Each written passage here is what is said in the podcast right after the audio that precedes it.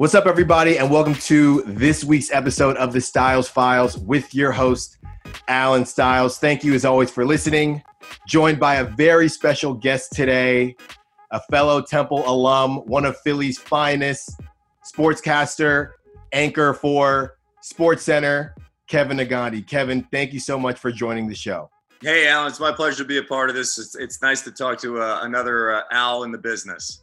Of course, of course, of course. So, yeah, let's just get started from there's so much to get to. Let's just get started from the beginning. I like to call it the origin story. When did you know you wanted to get into this business as a sportscaster or any type of sports media? And how did that all kind of progress for you? Uh, honestly, it was one of those light bulb moments. Uh, I was a 14 year old kid uh, who um, who thought I was going to become an architect. I loved drawing. I loved uh, doing a variety of different things when it came to art. And then um, uh, I, I, took a building construction class uh, after my advisor suggested it. And I remember the first week in that class, I absolutely dreaded the class. I hated right. it. And I said, this isn't for me. I, like, I, I like to draw, but I, I don't want to look at the, the details and the inner workings of, uh, you know, what are the measurements inside a house? I was like, I, I don't want to do this. And I just remember um, watching a, a, college basketball game. And I remember exactly the moment there's a young man at the free throw line shooting free throws, and they put up his profile, and the two uh, guys on the air, the play by play, and the color guy get into a discussion about what this young man wanted to major in and said communications. And, and the guy said, he wants to do our job. And mm-hmm. it, it seriously, I stopped and the bulb went off and I said, wait a second. I can get the chance to do this. I can get the chance to travel. I can get the chance to um, talk about sports and be at games. This is the greatest thing ever. And I can right. get paid and call this a profession. It, it, was, I never put a, you know, one plus one together while watching games that I could do this until I heard these guys talk about a college kid because mm-hmm. I was four years away. And then I remember watching SportsCenter that night and uh, it was what 1989, and I remember specifically saying, "I want to be the first Indian American on SportsCenter." That was like this outrageous 14 year old dream because that's that's what we do. We have big dreams and we think anything's possible. And uh, I was grateful to to have uh, family support, and then and then you know after that it was the next couple of years all right what am i actually going to do? How am i how do i even do this? Because mm-hmm. uh, being of uh, indian descent that you look around if i want to become a lawyer i have family. If i want to become an accountant i could talk to my dad. If i want to go to the medical profession i could talk to my mom and all our other relatives that were nurses or doctors. Right. Um, i didn't have anybody around to yeah. say what do i need to do so I just started doing my own research and I found out Bob Costas went to Syracuse and I thought Bob Costas was the gold standard. And then I started looking around uh, at other guys and where they, Marv Albert and what they did and, and where they went to school. And I thought that I had to go to the schools that they went to. Mm-hmm. Uh, so, you know, when I, you know, my junior year, when I started putting together a list of schools, my brother was actually at Temple and I remember my mom was like, "You should start considering, you know, Temple. It's a really good school on the East Coast." And I was just like, "Nope, I'm going far away. I'm going right. to be this this kid that's going to leave everything, come back home." And um, so I looked at schools like Northwestern, uh, Michigan, Michigan State, uh, Penn State, uh, USC, Syracuse. It came down to USC and Syracuse. Mm-hmm and uh, I didn't think I was going to study at USC because I would be at the beach. Yeah, I was going to say two completely different weather completely. situations. and I thought, uh, all right, I'm going to go to Syracuse, be the next Bob Costas. Well, mm-hmm. Allen, I'll be honest with you, I didn't study at Syracuse either. Right, right. too much snow. And honestly, you know, this was like my second month in in October of my freshman year, 1993, and I I just wasn't feeling it. Uh, I wasn't feeling that I was going to get the opportunity that I wanted, uh, which I wanted immediately. Mm-hmm. Um, I think that the environment wasn't really perfect for me to to grow, um, and I just kind of assessed myself really quick within two months of having a lot of fun at school, mm-hmm. uh, partying and looking around and saying, "Am I going to waste my parents' money?" I, I felt there was a sense of responsibility where I, I, am not wasting my my mom and dad's money to just party all the time. And within a, a month, I called my mom and I just said, "I, I think I'm going to look to transfer." And my mom this this five foot one, uh, you know, fire plug. Yeah. Um, on her own, went to North Philly in in the early '90s, which wasn't wasn't great. Yeah. And uh, didn't know where she was going. Found a way. Went to the communications office. Met with an advisor. Got all the information. And basically, my mom said, "Well, you know, how about this?" And she provided all this information. She's slick. This is what moms do. I was unaware that she had done all this, and I was like, okay, I'm going to look into it. My mom had already done the research, and um, it made it easy for me. Next thing you know, in January of 1994, I'm at Temple, and right. uh, it was the best decision uh, I, have ever made in my career uh, because within a year, I was doing internships, you know, with the Phillies uh, and Channel 17 um, and they're and they're during their broadcast of their games. I'm with Harry and and Whitey Ashburn. I, am doing internships eventually at 610 WIP. I'm doing an internship at the Fan, which was a, a magazine at the time uh, in Philadelphia. I was doing, uh, you know, I was covering Temple basketball when they were really good, and, and, working with guys like Stephen A. Smith, who was at the Philadelphia Inquirer. So I, I made sure I was thoroughly uh, uh immersed in the communications program at Temple, but at the same time in Market Four in Philadelphia. And uh, I always tell kids that that you know the school doesn't make you; it's what you do with the school. Mm-hmm. And I, you know, I, radio station, I was there for three years. The TV station at Temple, I was there for two and a half years. I interned at Channel Six. I interned at Channel Ten. Um, I made sure that I built relationships as I was going on Mm-hmm. And uh, honestly, I, I, I, tell kids that uh, young men and women now, um, you know, leaving high school, approaching college, you don't want to be in a position where you're going to look back and say, "What if?" Right? And yeah. I went with that mentality that uh, these next four years, I'm not going to hesitate. I'm not going to say, "What if?" And then that then the rest is history. My first job uh, coming out of school, while I was still in school, was at a production company, uh, Ross Productions, where we were doing a high school sports show. Mm-hmm. That was, uh, you know, this show. They had it nationally around. Every uh, city had their own high school sports show, but it was yeah. coming out of Bala Cynwyd in Pennsylvania. And I was on Fox 29 right before the Eagles pregame show on Sunday mornings. And I had a great crew, but they were all Temple guys. Yeah. And one of my professors knew another guy that they saw my tape and I got the uh, chance to to get that job. And the Temple opened doors that allowed me to put together a professional tape because I was on the air in Market Four to get my first job in Missouri. So I, I always uh, look back at my Temple experience and said and say that you know obviously I have to do the work, but Temple gave me the opportunities to do do those those things that I wanted to do to build the relationships and continue to add to my resume. Yeah, I mean that is I'll tell you what, you talk about an origin story. That is a great run right there. And because that was going to be my my next question as far as being the first Indian American to be a, a, sports anchor on this level, which is, I mean, impressive. The, the, all those words would be understatements. But so you definitely knew, okay, there's nobody on that looks like me, and I'm going to change that. Yeah. So when I got my first job in Missouri, uh, I'm 23 years old, and, and granted, this is uh, back in 1998, so the internet wasn't as prevalent. But I got word uh, that I was the second Indian American on local sports, on a local TV station doing sports right. in American television history. a guy named Raj Mathai was in um, San Jose, who's now a news oh, anchor. Oh, yeah, yeah. News anchor. I'm from the Bay Area, so we know Raj out here. So, so Raj was the first one. Mm-hmm. And then I was the second one, and uh, you know I was really proud of that. And and here's the thing, like you saw a lot of Indian Americans kind of in the late '90s breakthrough on the news level. Mm-hmm. You were not seeing anybody in sports, and um, it's just really cool that that that as as I you know, as I was in my second job in Sarasota, you started hearing about other guys, and then uh, word starts getting around. It's a small circle, yeah. and and then when I got the ESPN in 2006, I, I got to tell you, Allen, I, I, was nervous for many reasons when I went on the air um, because I, I, wasn't, and I say this often because I really believe this, I wasn't just representing my family. I wasn't representing just my hometown of Phoenixville or my university at Temple or the Philadelphia area. I felt like I was representing Indian Americans everywhere. Of course. Who had faced stereotypes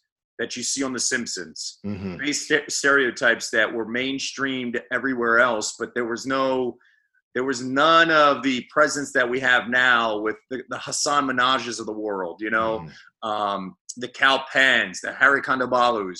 We, we, didn't have those kind of things. Right. Um, the Sanjay Guptas. So I felt like I've, I've got to do this right because I people are going to judge me for a lot of uh, other people.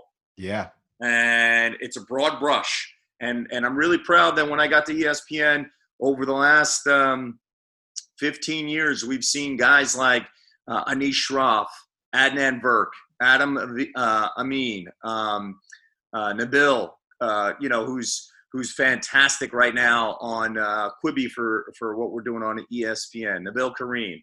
So, uh, you, you, know, Zubin Mehenti, who, uh, you know, I talked to before he got to ESPN, he mm-hmm. reached out to me because he knew people that knew me. And uh, it, I, I, wear, uh, I wear that with great pride that uh, opening the door, but at the same time, making sure I did a good job. Yeah. And now seeing all the guys that have now come into the business uh, and, and girls, I should say, that they are owning that space as well, not because of our background, but because they're really good at their job. Because more than anything, you get the opportunity, great. You still got to own it. You still mm-hmm. got to be good. Yeah. Uh, and there were not a lot of opportunities that were coming our way. So we had to be better than everybody. And I was mindful of that. I had to outwork everybody and be better and make sure that I'm covering my butt because uh, people are going to look at me differently and be harsher. And I saw that on social media. Uh, you, you see that, eh, but my job was just like, all right, over time, I'm going to prove it, I'm going to show it. And then when that happens, uh, they're going to trust me. So you're kind of building a trust, but already with people doubting you. That's just kind of the, the, the world we live in. Oh, trust me. Yeah, trust me. I know exactly what you mean.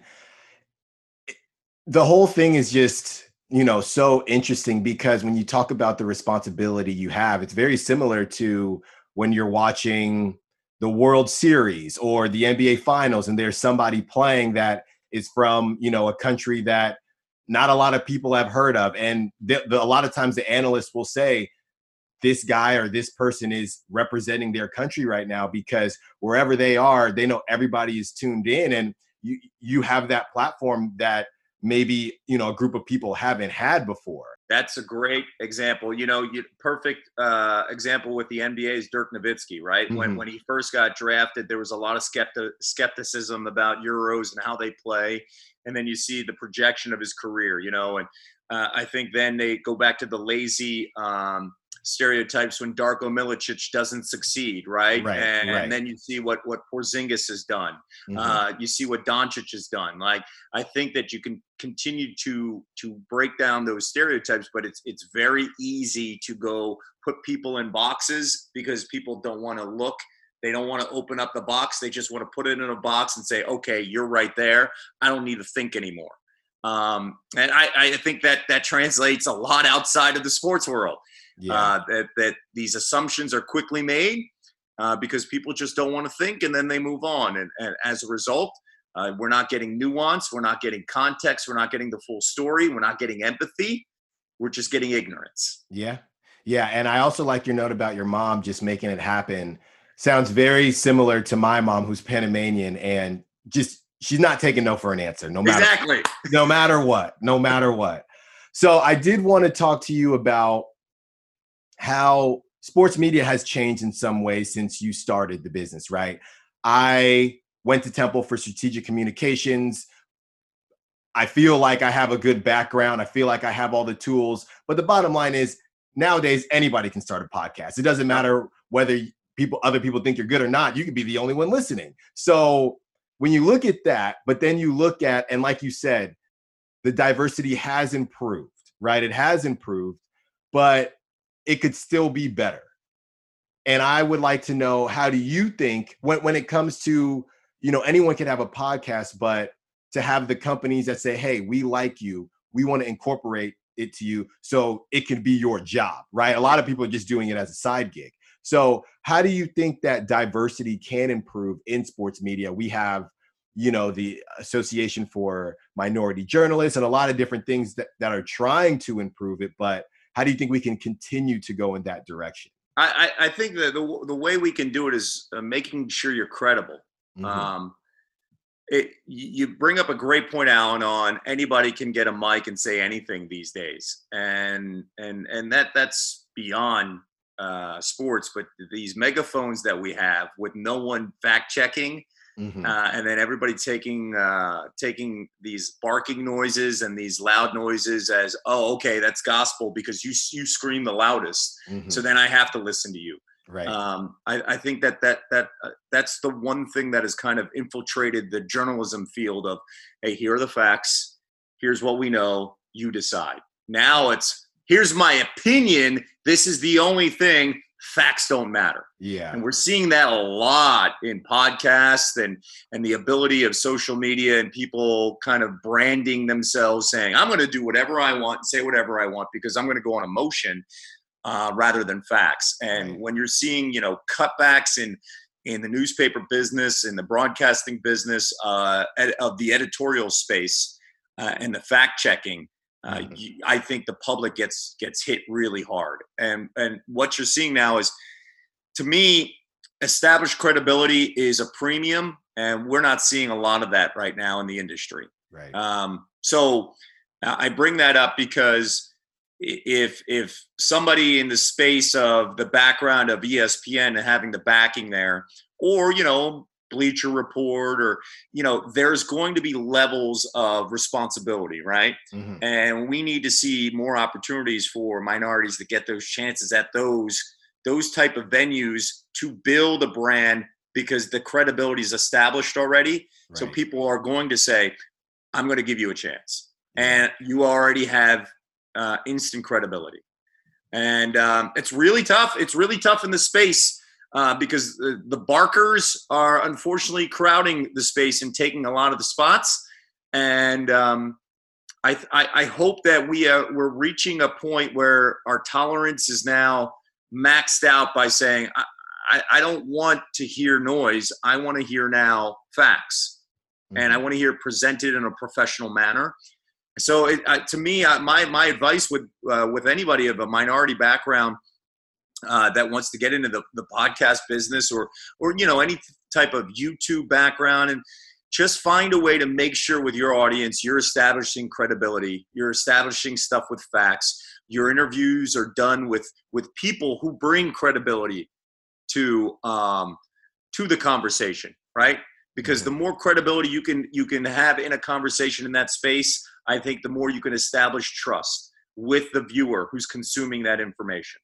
Uh, when you're going to do the research that you're going to do, make sure the questions are not just, hey, how are you? You know, yeah. I believe in open ended questions, but I also believe that they should be um, defined questions and you're giving the respect to the subject that I've invested in you. I've done enough research where I want to get information out of you, but at the same time, I'm bringing a credibility. So uh, to me, uh, you know, a, variety of stuff like you reaching out to me, it's great.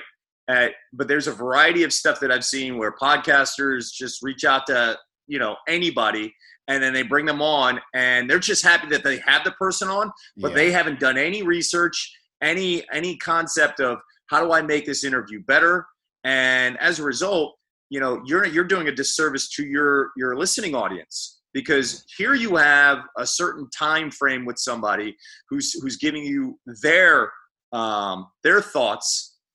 You've got to make sure you're getting the best from them. So you have to bring it. So I, that, I, I hope i've answered your question on on the different layers of what's different between a credible podcast what's different between the idea of just you know putting on a red light pressing record and just saying i'm just going to talk you know?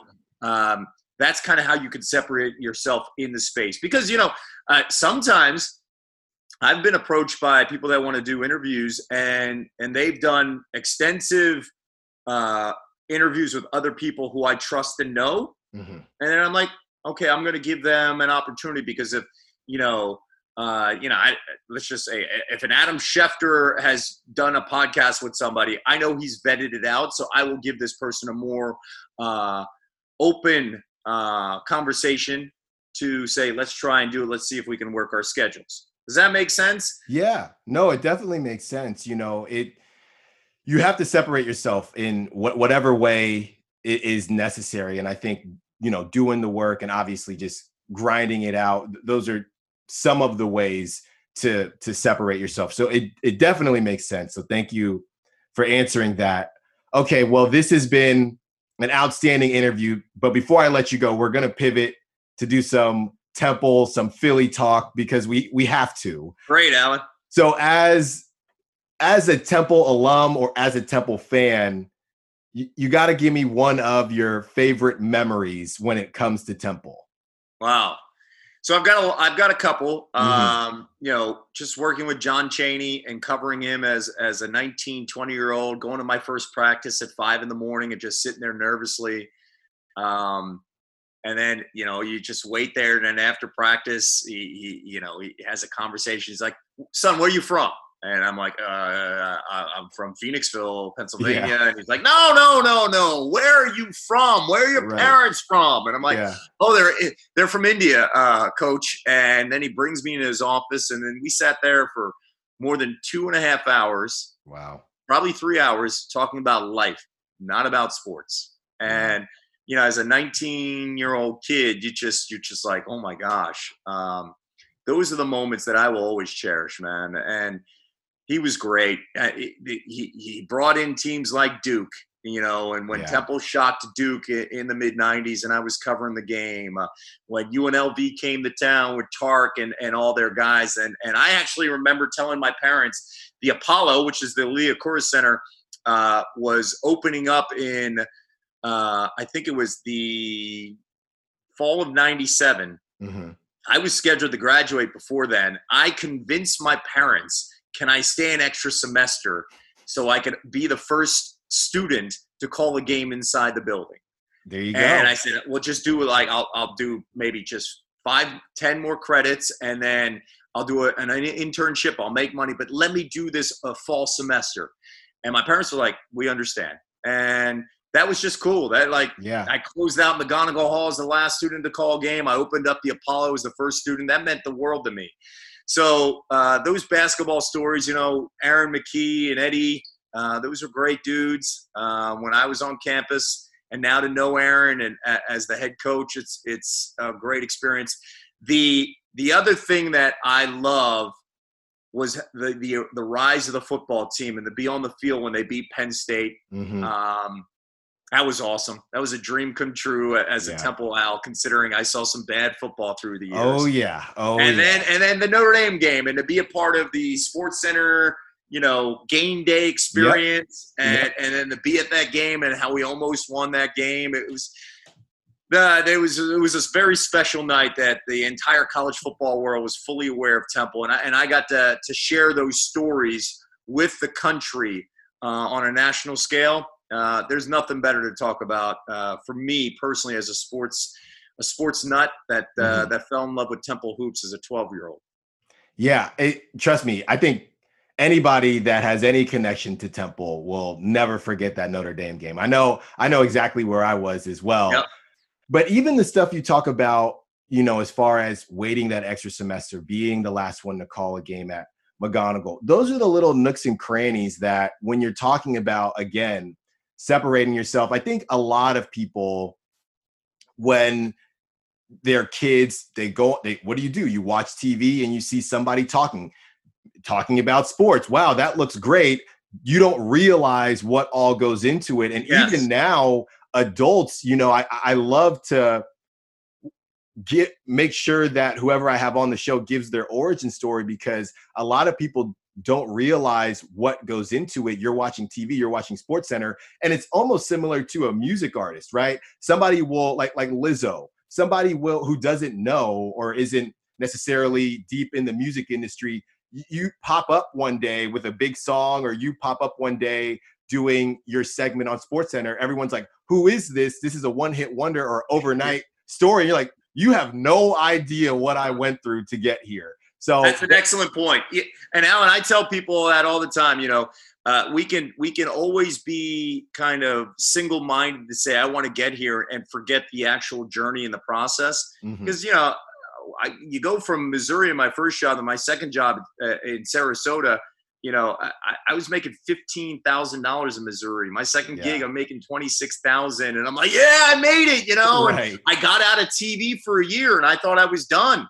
And then I got back, and uh, you know, you're grinding every the, the local people grind every single day.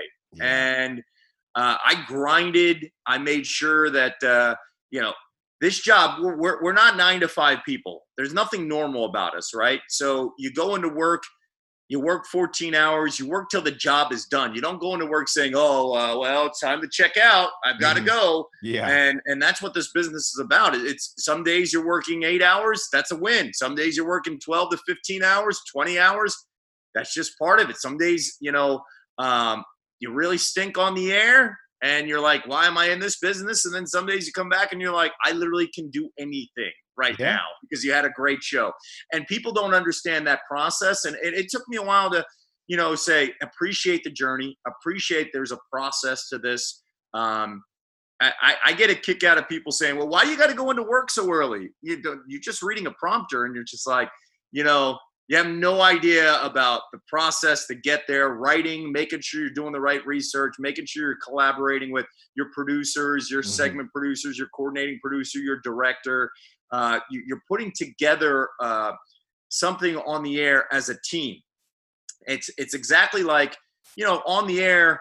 I'm the quarterback. Quarterback, whether we win or lose, will get the most praise or also get crushed, right? Exactly. But as a result, there's a game plan that's being put in on on a Tuesday where everybody's involved and everybody behind the scenes. All, they play your role as the offensive lineman, the wide receivers, the running backs the tight ends, they all have to still do their job for the quarterback to make the pass. Mm-hmm. So all of us are working in sync together in this process that takes time. And and I think that you know Dan Patrick once said that if somebody thinks that my job is easy, then I'm doing a great job to make it look easy. And yeah, uh, I, I, I, when somebody tells me, "Oh man, you got you got the you got the life," it's it looks so easy. I'm like, well, I'm doing something great then because they think it looks easy, but there there is so much grinding and like you said with musicians who do all the things that they do as the process just to get something done i mean mm-hmm. i'm not sure if you saw the uh, documentary on uh, on dr dre mm-hmm. on hbo where, where it's the process of trying to get some an album together one right. song together where he's yeah. just like i don't feel it or i'm staying till five in the morning to get to lay one track down that that process is is a constant here where people just say ah that that looks like fun. It's fun but man it's work. Yeah and, and you do it every single day. Right and you know to your point about every day is different i actually caught you on tv last week and i thought to myself because we were still trying to set this up and i thought to myself you know all these conferences canceling their football seasons i'm sure this is a pretty busy week for kevin right now it was. It was. And you know, that's a show where you did four and a half hours. You find out an hour beforehand, hey, we're going on two hours early. And you're literally you're grinding for four and a half hours. But mm-hmm. when I mm-hmm. say grinding, you're you're actually showing that all the work and research you've done leading up to the, those moments, all the interviews you've done, all the stuff you've done and gathered all the intel will pay off now for four and a half hours when they bring in guests constantly and you are thinking off the top of your head, next question, next question, how do we make this uh, a conversation where we can move the topic forward? You know, right? Um, that's preparation. That's a lot of work behind the scenes. That's a lot of interviews through the years to get to a point where you feel comfortable saying, "This is a good question. I know why. I'm going to ask it." Yeah. Again, just great stuff. You know, this has been refreshing, informative, all of those good things. I want to thank you again for your time. But before I let you go, one last question. You're going back to Philadelphia, you're headed back for the weekend, whatever the case may be. what is the one place you have to go, or where is the one place you have to go eat before you leave? Wow. Uh, first off, the, the one place I have to go eat is at my mom's house for her Indian food. So fair, we'll fair, way, fair. Right? Yeah. Um, there's a variety of places. So, you know, I, the one thing that people always ask, and you uh, can understand this, Allen, is, oh, what cheesesteak place, Geno's or Pat's? And you're like, neither one. We, oh, we yeah. all know oh, that those oh, are, yeah. aren't the places we go to if we're in the Philadelphia area. Right. The cool thing about Philly and the suburbs is you can go on any block, on any street and find a fantastic cheesesteak from a mom and pop place, right? Mm-hmm. You could mm-hmm. find the best pizza in the world around the corner where no one's talking about it because, you know, water plays a huge role with the bread. Yeah. So yeah. Uh, every place has their own nuance. And for me, it, Dalessandro's, if I'm around the Philly area, those cheesesteaks by the trucks are fantastic. Um, Richie's, of course, is great yep, if you're on campus at Temple. But there's yeah. so many food trucks around that area where you're just like, I know I'm going to get something good. Uh, I always go back to you know the area where I live um, in Phoenixville, and I could always find something good. You know, Vecchia's is is, is a great place downtown. I, I was just there with my, my one of my um, buddies that I uh, grew up with in in high school, and he he has his own place there, and it was great to see him. And so I, would always say, if anybody asks me, I always say Dalessandro's, Reading mm-hmm. Terminal Market. Um, oh yeah. Um, you know, uh, there you can go to Jim's, uh, Ishkabibbles. I'm a, I'm an Ishkabibbles guy. Yeah. Ishkabibbles yeah. uh, chicken cheesesteaks are the bomb. I like, keep hearing that. That's the one thing I haven't had. Oh, they're so straight out. Like yeah. they, they are amazing. And uh, I always tell people like you go down South Street, you can stop by a variety of places, but Ishkabibbles is one of those places that the locals know we pop in, we're good to go. Let everybody else keep on going down the street. Right. Right. Right. Right. Well, thanks again, Kevin. You know, like I said, keep doing what you're doing. You know, you're a great role model for everybody that, you know, watches you on TV and can kind of watch your story as it continues to unfold. I hope your Flyers pull it out. I'm not so sure about your Sixers without Ben Simmons, but we're, yep. you know, uh, I wish the best for you and the Philadelphia fan base. Allen, I appreciate it. It's been a pleasure talking to you and go Owls. Thank you. Take care. You know, that interview was just a great time right there. Obviously, someone like Kevin Negandhi is a person that I look up to when you look at what he's been able to do in his career. So I can't thank him enough for taking the time and telling his story. Really, an incredible story, a historic story, and it's something that a lot of people can use as inspiration no matter what type of career that they're interested in. Don't let anybody ever tell you no. And if you want something bad enough, you're just going to keep working towards it. So uh, that's all I can say. Thank you again, Kevin, for taking the time. So it's only right to close the show with everybody's favorite segment. It's time for Please Stop. Please stop.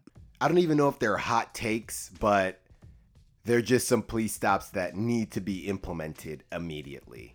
So let's get right into it. Our first please stop. Please stop.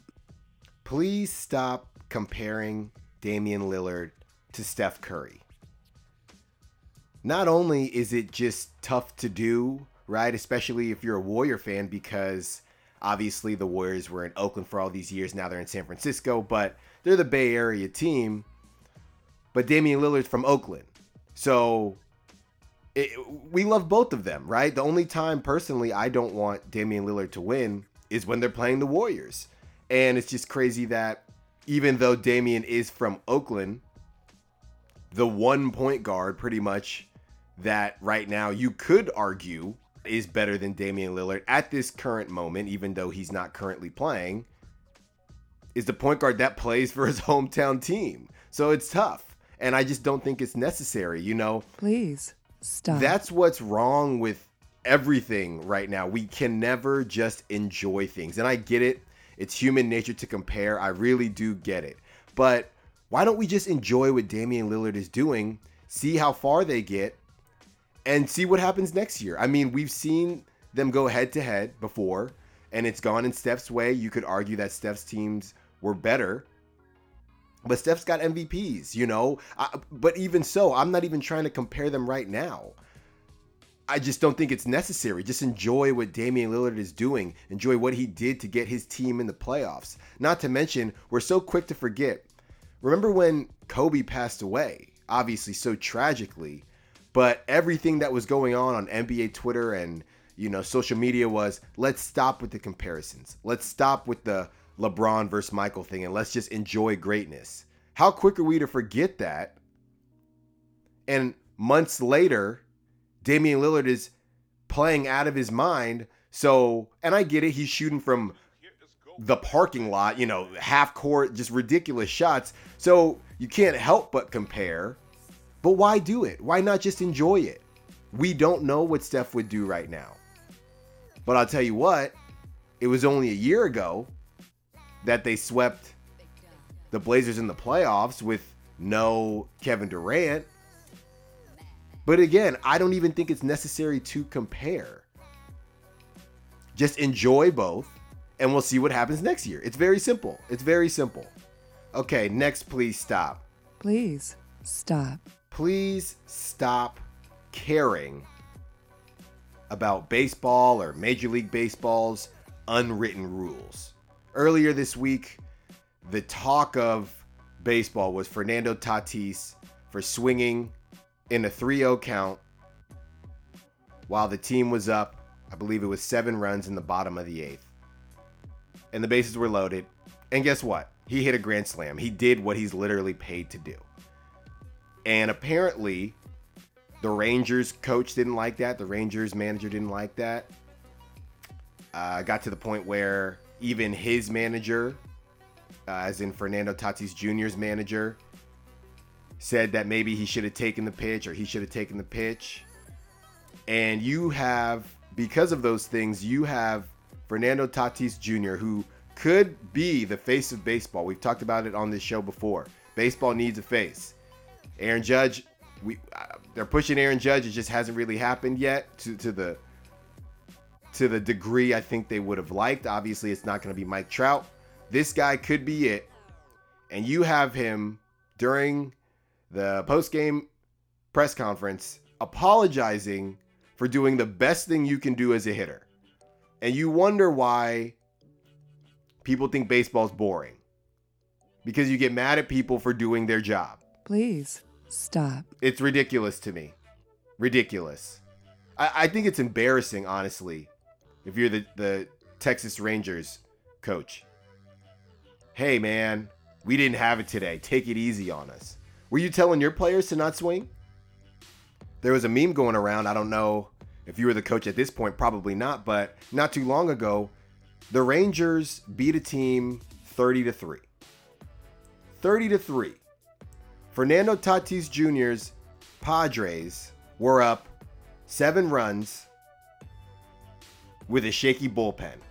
And you're sitting there trying to come back and win, but he shouldn't swing in a 3 0 count. And the last thing I'll say about that is this baseball is a game where if you succeed three times out of 10 at 30%, translating to a 300 batting average, you're probably a Hall of Famer. Most likely a Hall of Famer. But you want me to lower my chances to do well because you didn't come to play today. You didn't bring your A game. You didn't eat your Wheaties. What world is that? What world is that? To me, that goes to when you hear these arguments, you know, the participation trophies, things like that. That's your argument right there. Because what are we doing? When it's time for me to sign my contract and I got three RBIs less, okay, because I didn't want to offend anyone, where are you then? Because ownership's not going to say, well, technically, he had 30 RBIs, not 27. Please stop. Because he could have swung, but he just he want he he wanted to do the right thing as far as unwritten rules. Get out of here with that. Get out of here with that. Enough. It's embarrassing. It's literally embarrassing. Someone's paying you to win games and you're complaining about a team beating you. It's embarrassing. I know the Padres manager walked it back, and I'm glad he did. I know he had to, but I'm glad he did because Fernando Tatis Jr. did nothing wrong. Nothing. And my last please stop. Please stop. This please stop goes out to my Slack users. You know, Slack is huge now. Everybody loves Slack. It's very convenient. But look, Slack is supposed to be used for things that need immediate action. It's a form of instant messaging. We also have emails and things like that. So I don't need you to Slack me an FYI about something that needs to be done three, four days a week from now. Please stop. That's not how this is supposed to work. I don't need FYIs like that. Because you know what you can't do? Once you open a message, unless I'm not using Slack correctly, once you open a message, the message is open. Now, is that a flaw in Slack's system that you can't remark as unread? No, I don't think so. You know why? Because, like I said, it's instant messaging for things that need immediate action. So you're sending me an FYI, I open it, you're actually causing me more work because now I got to make a separate note to say, hey, I got to remember to do this thing because you slacked me instead of emailing me for something that doesn't even need to be done at that moment. And baseball is called having a feel. Have a feel. Slack sends the, you know, that thing. It's immediate message. Hey, this needs to be looked at right now. Now I look at it. It's an FYI. What am I supposed to do with that? Have a feel, people. So just please stop. So those are my please stops Please stop. for this episode. That's all the time I have for you today. Once again, I want to give a huge shout out to Kevin Negandhi. Thank you so much for joining the show. Everybody continue to be safe. Not only do we have the pandemic, these California fires are just devastating. So obviously, we hope everything gets contained on that front. Enjoy your weekend. And until next time, this is the Styles Files. Be safe, be well, be wise. Peace.